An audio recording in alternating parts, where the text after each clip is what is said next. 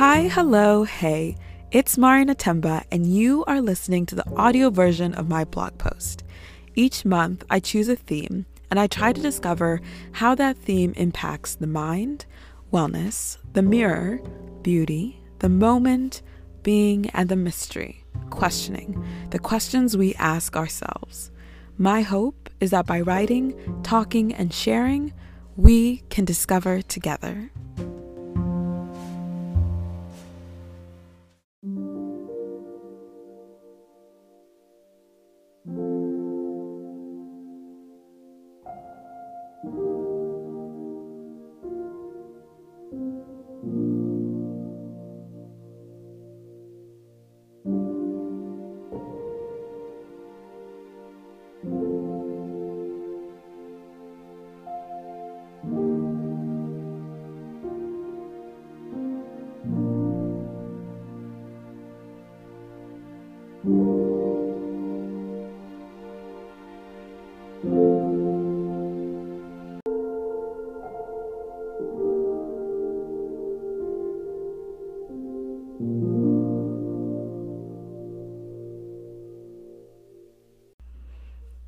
To begin again. Beginnings are hard. Starting over, starting anything, starting at all is a challenge. It is daunting and relentless. It is overwhelming and terrifying. Beginnings are a stretch for anyone's self confidence. Want to feel like an imposter? Start anything from scratch. Want to feel unworthy? Try something you have never done before. The practice of beginning is an exercise in self doubt, a test in adequacy. Do you believe you're good enough even when you aren't at your best? Yet everything requires a start. To find, we must begin. At some point, we were all beginners. We were inexperienced and insecure, stumbling through and figuring it out.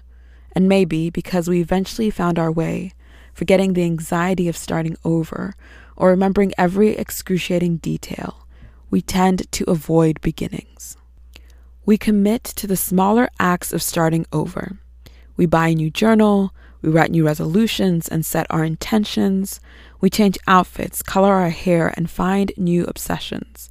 We daydream, choosing escapism instead of the realities of starting again. It's more fun to live out the fantasy of living in a cottage on the outskirts of a small European village instead of managing the anxiety and fear that make this dream alluring. Even in our misery, we hold on to the familiar. We stay small, comfortable. We close in, pushing out the unknown. We continue our routines and patterns because something is better than a blank slate.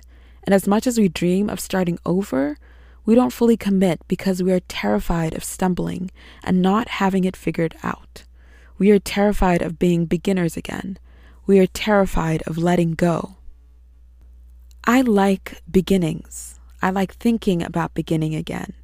I like the idea of starting over, the first page on a new notebook, the unbroken lining on a bound journal, the fresh, the new, the promise of the unknown, the potential of what will come.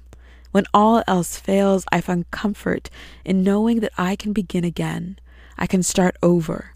I can brush away the mistakes of yesterday and start anew. Yet, in my awe for beginnings, I rarely commit to the act of starting over. I can buy the new journal, but writing on the first page is a feat that doesn't get accomplished. When the new year arrived, I hosted the party, set out the intentions, and wrote down the resolutions. But that's where the magic faded. As January rolled into February and now March, I stared at the blank, unwritten pages, daydreaming of the prettier, put together version of me that was living in the Tuscan styled cottage. I ached as I thought of the simplicity of her day, the clarity and confidence in which she lived her life. And because I am me, I daydreamed of the chiffon dresses and tulle gowns, a signal of the ease and elegance of her daily life that she could wear long, flowing dresses to address the tasks of her day. I struggle with beginnings because I focus on the result than the fear. the fear of failing myself, the fear of not living up to my potential, my expectations, the fear of will I ever figure it out, the fear of if I start, will I finish, the fear of starting again and again, the embarrassment of starting again, the fear of letting go, the fear of change. That is the reality of starting over, the reality of beginnings, change. I stare at the unwritten pages because change is terrifying. Changing your mindset, changing your job, changing your diet, changing your friends, changing your environment. I daydream because I can see the other side of change, the results of starting over. I envision the cottage, but when I think of the change required to realize that dream, I settle for buying a Tuscan themed journal. I settle because when I compare where I am and where I want to be, I can't see the path forward. I get stuck in where I think I should be, or where everyone around me thinks I should be. And maybe that's where we all get stuck. Our present doesn't match our dreams, and our potential gets lost in our expectations. We expect so much of ourselves that we don't explore our potential, or we expect so little of ourselves that we don't realize our potential.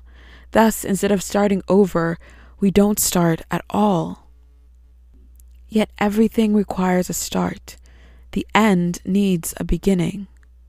Go slow is one of my mother's favorite phrases for me. When I tell her about my dreams and every single little thing that I want to accomplish, her lips widen into a smile, her eyes grow soft and tender as she says, Go slow. Six letters, two words, a simple phrase, yet in it I hear the affirmations. You are going to get there. You are going to make it. All that you want is already yours, but go slow. Start slow. Don't rush the beginning. Savor the inexperience. Be terrified. Be overwhelmed, but go slow. Don't rush the process because that's where the magic happens. To begin is to conjure, and once summoned, the magic never fades. We just speed past it. We stop believing in it because the sparks don't match our expectations. We doubt it because we question if we are worthy. When we rush to the end, when we focus on the result, when we escape, when we never truly start, we remember all the ugly, uncomfortable things about beginnings the stumbling, the figuring it out. We remember the anxieties of starting over. We remember that we are embarking on change. We remember and so we stop. But if we could just go slow.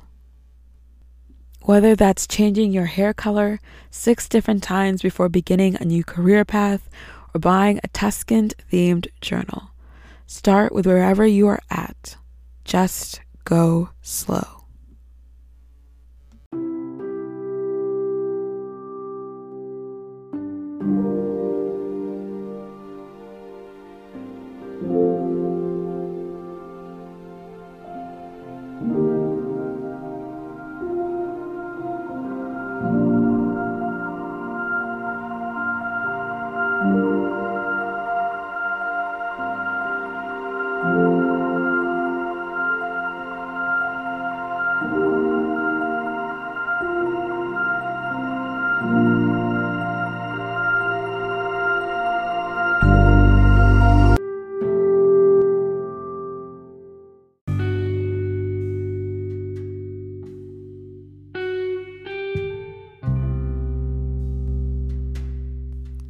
Thank you so much for listening.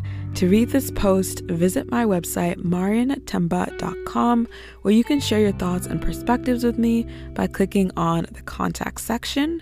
You can also discover other blog posts and so much more. Also, be sure to connect with me on my socials at Hey.